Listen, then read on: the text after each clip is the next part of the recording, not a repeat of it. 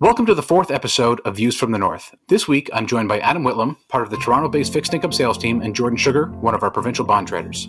This week's episode is titled Provincial Prospects. I'm Ben Reitzes, and welcome to Views from the North. Each episode, I will be joined by members of BMO's FIC sales and trading desk to bring you perspectives on the Canadian rates market and the macro economy. We strive to keep the show as interactive as possible by responding directly to questions submitted by our listeners and clients. We value your feedback, so please don't hesitate to reach out with any topics you'd like to hear about.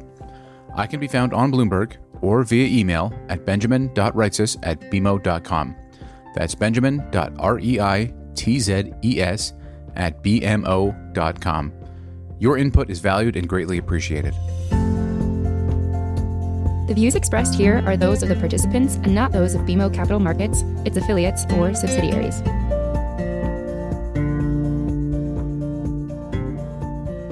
Before we start, let me provide a bit more background on today's guests. Adam is among the highest performing members of BMO's Canadian fixed income sales team. While Adam covers all fixed income products, he's become increasingly specialized in the provincial market and is a go to source of information for his clients. Jordan is one of two provincial bond traders at BMO. His focus is Ontario and all the provinces to the west, so Manitoba, Saskatchewan, Alberta, and BC. Before becoming a provincial trader, Jordan traded strips, municipal bonds, and NHA MBS. Adam, is there anything you'd like to tell our audience about yourself before we start? Uh, no, I just want to say thank you for having me on the podcast. I'm uh, honored to be part of the illustrious guest list you've had so far. And Jordan, how about you? I would echo Mr. Whitlam's uh, statements. All right, then let's get started. Let's start by looking back a little bit. Look at last week. Last week, the Bank of Canada surprised markets by announcing the end of the Canada Mortgage Bond Purchase Program, the BA facility, and they cut the amount of term repos they're going to be doing to every other week from every week. The CMB change had the biggest impact with a knee-jerk move in spreads that was that was at least partially retraced after 24 hours or so. We're still sitting at wider levels though as of today, uh, Wednesday, the Bank of Canada pulled back on its stimulus, immediately prompted questions of whether the provincial bond buying program is next. And so I think that's a good place to start. What are your thoughts there, Adam? How does the CMB announcement impact the Provi program, or, or does it not at all? Yeah, so the provincial bond program, I've had a lot of questions about that after that CMB announcement. And, you know, the overwhelming thought behind the, the client base is that there likely won't be any impact to the PBPP program, at least in the short term. And I tend to agree with that. I think, you know, you have to look at some of the differences between the CMB program and the PBPP program. And, you know, one of those biggest differences, kind of as you pointed out, Ben, is the CMB program uh, was initiated in March. It was initiated very quickly. And as part of that, uh, it didn't have an end date. Uh, they had a commitment to buy, a, a you know, uh, targeting around 500 million a week uh, for an indefinite period of time. And uh, they got that in place quickly to avoid the market kind of freezing up. Now, the PBPP program came into place in May. It had a little more time to sort of think out what that program would look like.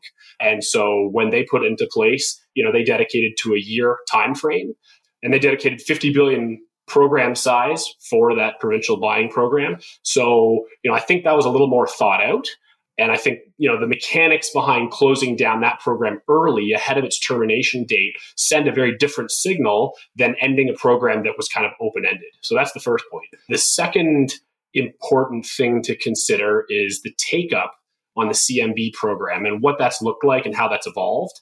Uh, you know, if you look at the bank's balance sheet, uh, they were sitting on about 10 billion worth of CMBs. The take up of that program in the last few months was around 25% and less than 25%. Back in April, May, it was 100% and actually higher than 100%. So the take up of that program had dropped dramatically. Now, if you look at the PBPP program, that take up has been a little more consistent. So out of their targeted amounts, if you look at it on a monthly basis, it averages between 40 and 50%. And that's been fairly consistent. It was a little higher at the beginning, but now if you look at, say, September, you look at August, we're sitting right in around that 45% average take up. So, you know, to me, that denotes it's a program that is being used more. You know, I, I, think one thing you can note is that the lines, the number of lines in the program have been diminishing, and they have come back and asked for some of the dealers to suggest CUSIPs that they can take down. And I think part of that is as they see some of the uh, more traditional lines disappear from the street, they look for some of the more illiquid lines uh, because they intend on continuing to use this program. And while it might, you know, the usage of it may decline going into May, I think the likelihood of them terminating it is fairly low. Also, if you look at the borrowing requirements, I mean, the CMB program. So you look at CMBs in 2019, that's a 40 billion program. Uh, this year, that's been up to a 60 billion program. So it's a 50% increase. And the Bank of Canada, you know, they're now warehousing about 10 billion of that. So, you know, you look at that, they're warehousing about half of the increase of CMBs. Uh, if you look at the Provi program, so the provincial program was 76 billion across all currencies in 2019, and this year it's looking like 172 billion. So almost 100 billion more. And currently, the Bank of Canada is warehousing about 10 billion of that 100 billion of growth in financing. So, you know, realistically, based on the amount of additional financing requirements, they're actually holding a lot more CMBs than they are provies. So that's another reason I, I just don't think the provincial buying program is is going to stop, uh, and uh, we'll see it continue to be used right through to May. Jordan, what's your experience so far with the provincial program, the Bank of Canada's provincial program, and do you think it has a place to the? Should they be continuing it? Should they be expanding it? Should they maybe move further at the curve? And and uh, I guess how do you view this uh, evolving? Yeah, so I would agree with everything Adam said, and I do think that the program is still very much needed what I would do is is something what you just touched upon, Ben, is uh, is I might consider um, you know tweaking it a little bit, extending the maturity profile, uh, perhaps concentrating more on the benchmarks, you know, the five year and the ten year. A number of the lines that have been included are some bonds that are you know myself, I sure some of the other dealers as well, but uh, but my you know are, are tough to find. We're you know still trying to cover some of the shorter uh, the shorter dated Alberta and Manitoba bonds. So while the Bank of Canada is uh, scooping those up or including them in the tenders, I find myself still struggling to look for them. But because the program's still very much needed, a focus or shifting focus more specifically on the uh, on the benchmarks, I think would be good. And then definitely extending the the, the maturity profile. You know, one thing to consider is that uh, a new Ontario ten year, you know, a, a June 31 would not be included in this program but I think the spirit of the program was to uh, was to help with the funding of the provinces, and so the ten year maturity profile is uh, short sighted is the wrong word, but but I think maybe it was more just a date that was the date that it was launched, and so I think extending it you know well beyond 10 years would would be beneficial and would help the entire provincial complex so there's a couple points I'd make there. One, I think this was probably dr- drove some of the Bank of Canada's thinking on limiting their purchases to, to 10 years and in uh, is, is, is the bank's intention to hold one. So they, they intend to hold their, their CMBs to maturity. Uh, but their intention for now, or at least it has been, uh, is to divest those provincial holdings over time. Once they, I mean, once once things kind of theoretically get better, if we get back to normal, whatever that is, the bank would be selling their their their Provi holdings. Do you do you think they'll be able to follow through with that. Is that a, a reasonable expectation, you think, for the bank, given, I guess, what we know about QE programs globally and the difficulty in unwinding them? Yeah, I don't think it would be much of a problem for the Bank of Canada to uh, to divest what they had purchased, especially in the zero to five year area. There is a consistent in in better markets. There is a consistent bid for that short paper. There's a home for it, uh, and like I mentioned, it's uh, it can be tough uh, even now to find that paper and I don't even try to sell it in the tenders because I am myself looking for it. So I don't think that would be a problem. And I think that if uh, under under the right circumstances, the ten year product, and even and even if they were to extend the maturity profile, uh, that wouldn't be a problem, or would be you know it wouldn't be a, a big problem. Uh, you know there will be risk on moves where the dealer community it will be a source of uh, of credit and uh, under the right circumstances, uh, it should not be a problem. If you had a uh, a consistent supply window, you know that might that might weigh on spreads, knowing that every Tuesday, Thursday there's uh, there's going to be supply coming. Uh, so, like I said, if the Bank of Canada can pick and choose its spots and have a good pulse of the market, and when you know when credits bid, I don't think it would be much of a problem.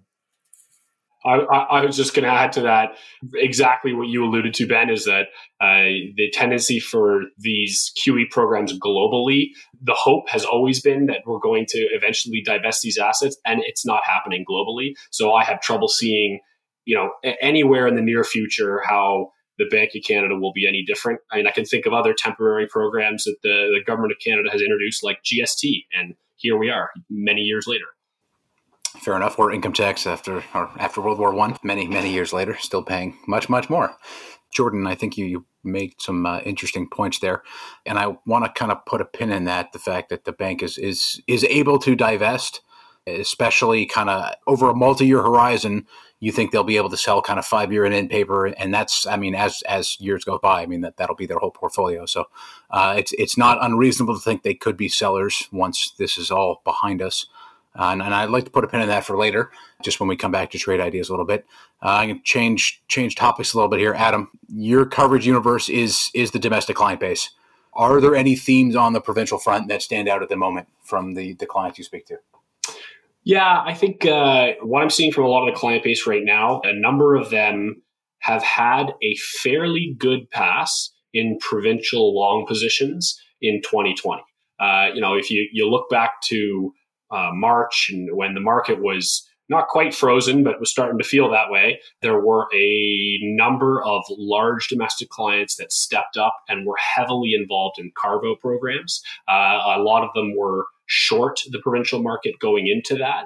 And they used some of those carve outs to get more neutral or to even take long positions. And with the rebound we've had in spreads, some of them have had a very good pass. And, you know, we talk about uh, what's been going on in some of the, the 10s, 30s boxes. Uh, and, you know, you see some of the steepness in some of those boxes. And I do think the domestic client base has you know looked at how they've done this year and said, okay, let's take some off the table and uh, let's monetize some of those gains we've had from the massive spread movements. That being said, in talking to these clients, a lot of them think uh, if we were to get another backup, that that is something that they might look to repeat. I mean, the federal government seems to be, and the Bank of Canada seems to be fairly dedicated to, you know, helping the provinces through a difficult time. The rating agencies seem to be taking a more lenient approach. So while things are are hard in 2020 and, and likely going to remain hard in 2021, uh, you know, on a spread back up from a longer term perspective, there's some opportunity there.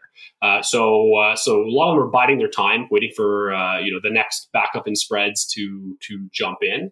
The other kind of overriding theme, and this is more from uh, the LDI side, uh, has been that all in yields have been quite low. So there has been a tendency to transfer assets out of not just provies but fixed income in general because all in yields are, are very low and to you know roll into alternative asset classes uh, in order to you know meet some of the the necessary rates that they have to for these portfolios. So that's been you know you have these two kind of competing dynamics. One one group that's waiting for a backup in spreads and one that's being forced into alternative asset classes.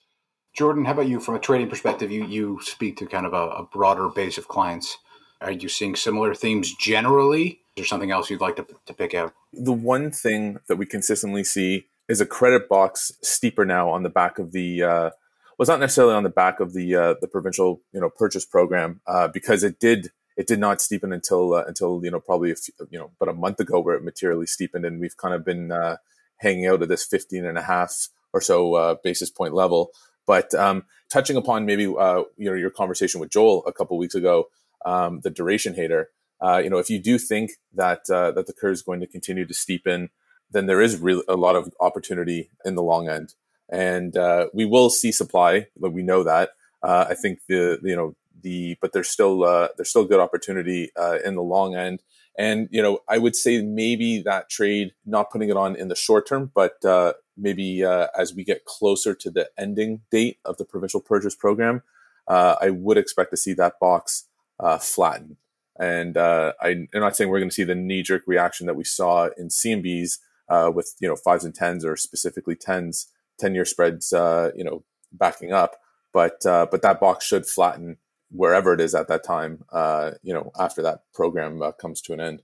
I, I, think that's a great point. Uh, I think I'd like very, very. I, I kind of want to touch on that a bit later, but we, we can go there now. I mean, if you, you combine the fact that it looks as though the curve, uh, the, the Canada curve, uh, the rates market generally wants wants to uh, steepen notably here, and, and that that seems like the the path of least resistance, at least for the near term, uh, given that uh, a number of support levels have been broken both in Canada and the U.S.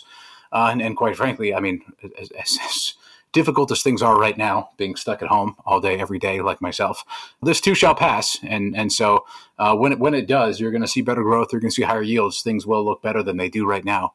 And so uh, when and, and when that comes, the bank will start uh, finish the Provy bond buying program at least, and and potentially start divesting uh, maybe a little bit further down the road. And, and again, that that really drives the steeper Canada curve the ending of the Provy program and eventual selling of those bonds, maybe that helps drive maybe some of that that uh, flattening uh, in, in that credit box and, and something uh, definitely to look at over the coming uh, days and months, especially if you get any any move steeper here.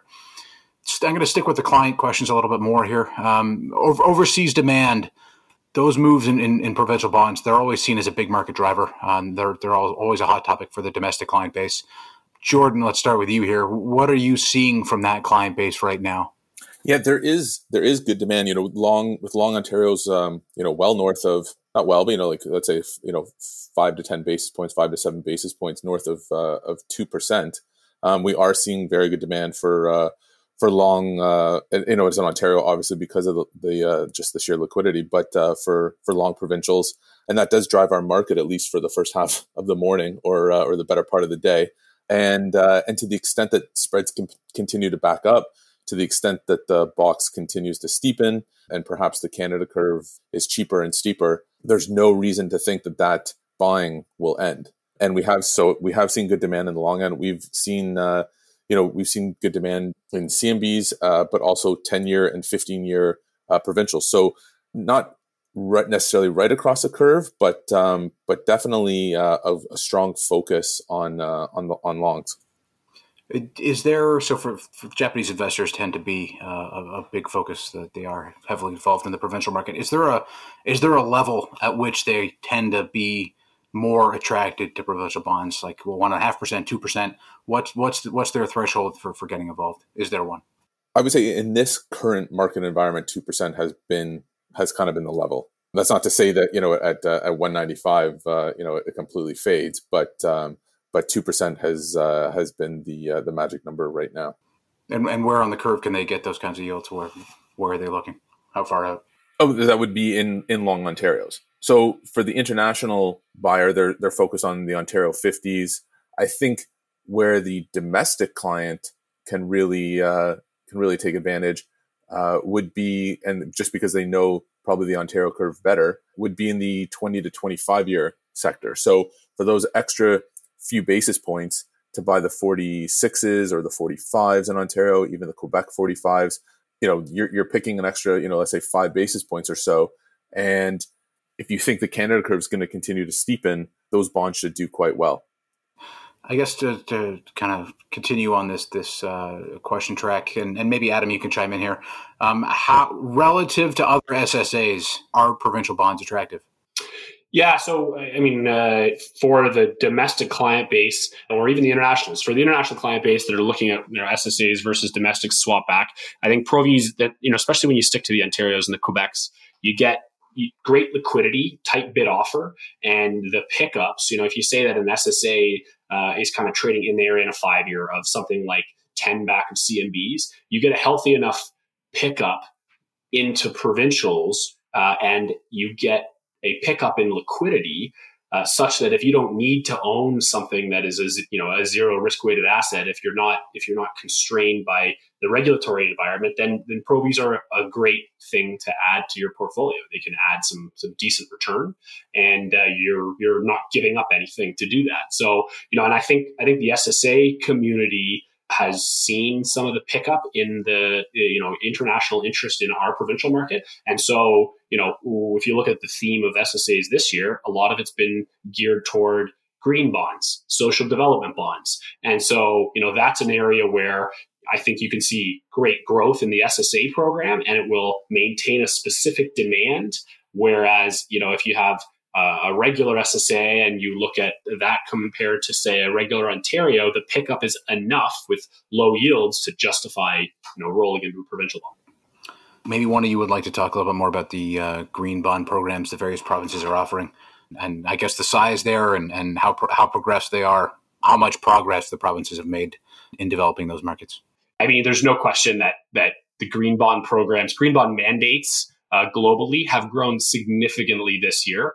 And you know the provinces, like all the other corporate issuers and SSA issuers, are very aware of it. I mean, have a look at Ontario. Ontario just did a green bond maybe two weeks ago, and uh, that book was seven times oversubscribed with massive orders from a huge variety of accounts. And Ontario, you know, knowing knowing that that program is growing so much, uh, is planning on doing another green bond issue. This, this, was off cycle, the one that they did two weeks ago. They're going to do another green bond issue. Maybe that's come the January, February timeframe, which is usually when Ontario, Quebec do their green bond programs. So that's definitely been an area of focus. In fact, Ontario said that the challenge right now is finding green projects. It's not the money. There's tons of money to go to green projects. It's finding the projects. Interesting. I, it feels like it's just a matter of time before kind of everybody everybody lines up for some green bonds, including the federal government. Not there yet, but uh, it does seem like we're we're almost there. I'd like to get each of your top two trade ideas at the moment. Um, let, us try to stick with the Provi theme. I know that won't be a problem for you, Jordan. But Adam, maybe one provincial trade and and maybe move one to another product if you, if you have anything with that with with really high conviction. We'd love to hear it. Start with Jordan, and then we'll move to Adam. Yeah, so you know what? That's a good question because I would say, you know, about a month ago, I would have said putting on little micro steepeners in the long end, you know, buying 41s versus selling 43s or 41s versus 45s, that kind of thing. That was the that was the right idea. But you know, present day, that that trade is uh, kind of all that ship has sailed. So I do think that the cheap part of the long end is the is that 20 to 25 year sector, you know, and I think that there's good opportunities for some of the uh, the non-Ontario and Quebec names. You take a look at Newfoundland, you know, in the context of uh, of you know mid to low uh, mid to low 60s versus Ontario, you know, despite their fiscal uh, you know situation, you know th- those spread that spread looks very good. Uh, you know, versus Ontario, it looks very good versus other provinces. So, so I, I like. It's not much of an idea, but uh, but I would focus on some of the uh, the non-Ontario and Quebec uh, long names. You know, and I also think that. Um, that buying that 20 to 25 year sector with the increase of uh, provincial supply that we know is coming, uh, I think those bonds will do much better. You know, maybe you think on the off chance that the uh, that the Bank of Canada extends the provincial program, um, you know, and then of course they would do significantly better. But uh, but even despite that, um, that sector looks cheap. Um, I think the right way to express that trade would be uh, would be versus the uh, the 15 to 20 year stuff or versus longs. I'd caution uh, putting that on uh, versus tens in the short term, but definitely in the long term versus longs or versus some of the bonds in the 15 to 20 year sector that have already started to roll down the curve. And I think that's the right way to do it. Thanks, Jordan. Uh, how about you, Adam? Well, uh, so I, am going to start with a really simple one, and, and all my clients know because I've been pounding the table on this one. But I really like BC here. I think BC, you know, BC longs and really BC across the curve at you know minus four and a half or minus four versus where Ontario is. You know, if you look at at 10, 15 years worth of data, uh, that is a cheap level for BC. That's an inflection point. We've touched minus four in the past a few times, and it hasn't been for very long before trading much better. And you know, on a from a fiscal perspective, I mean, BC is still AAA at S and P. Uh, when you look at, uh, say, what you know Robert Kavcic's put out, you know, our expectations for GDP from BC, yeah, it's going to be negative 5.4 percent, but that's better than Canada as a whole, and uh, we're expecting them to rebound in 2021 to plus 6.3%, which is one of the best across the, the big six provinces in Canada. So, and also on top of that, uh, BC was running, running the hottest going into COVID, uh, in term, from a GDP perspective. So fiscally, they're responsible. Uh, yes, they have a budget deficit this year, but every province has a budget deficit this year. And, and obviously the ones that are more closely linked to the oil provinces have been hit a little harder, but but uh, BC looks kind of best positioned to come out of this. So you know, again, I don't think that minus four, minus four and a half level in BC in longs or anywhere across the curve is something that's going to be around a long time. So so I think that makes sense.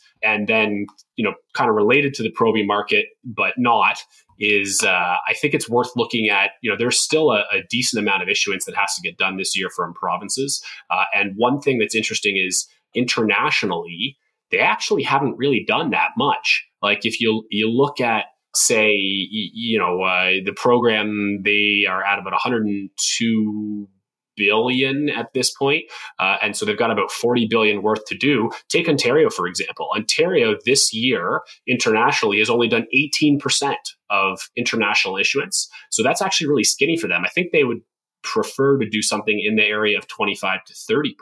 Alberta's done more. They've done 40, and I think they're targeting 50, and that's the province that's actually done the most in US dollars. But, uh, you know, as a, as a total size of the program, all provinces, uh, we're at about 20%. So compared to last year, which was 33%, you know, they should be tapping international markets a lot more favorably.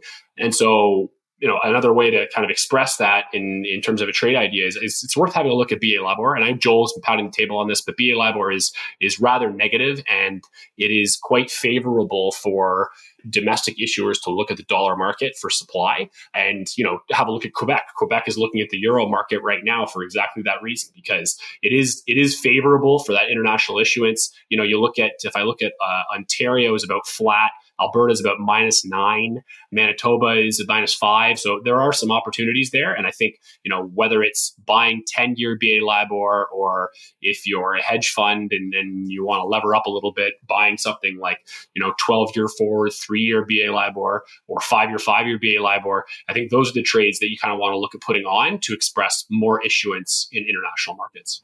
Thanks, both of you. Thank you, Adam. Thank you, Jordan, for uh, joining me this week. Uh, I guess we'll leave it there. Thanks for listening, everybody. Thanks a lot, Ben. Thanks, Ben. Thanks for listening to Views from the North, a Canadian rates and macro podcast. I hope you'll join me again for another episode. This podcast has been prepared with the assistance of employees of Bank of Montreal, BMO Nesbitt Burns Incorporated, and BMO Capital Markets Corporation. Together, BMO, who are involved in fixed income and foreign exchange sales and marketing efforts. Accordingly, it should be considered to be a product of the fixed income and foreign exchange businesses generally, and not a research report that reflects the views of disinterested research analysts. Notwithstanding the foregoing, this podcast should not be construed as an offer or the solicitation of an offer to sell, or to buy, or subscribe for any particular product or services, including, without limitation, any commodities, securities, or other financial instruments. We are not soliciting any specific action based on this podcast. It is for the general information of our clients.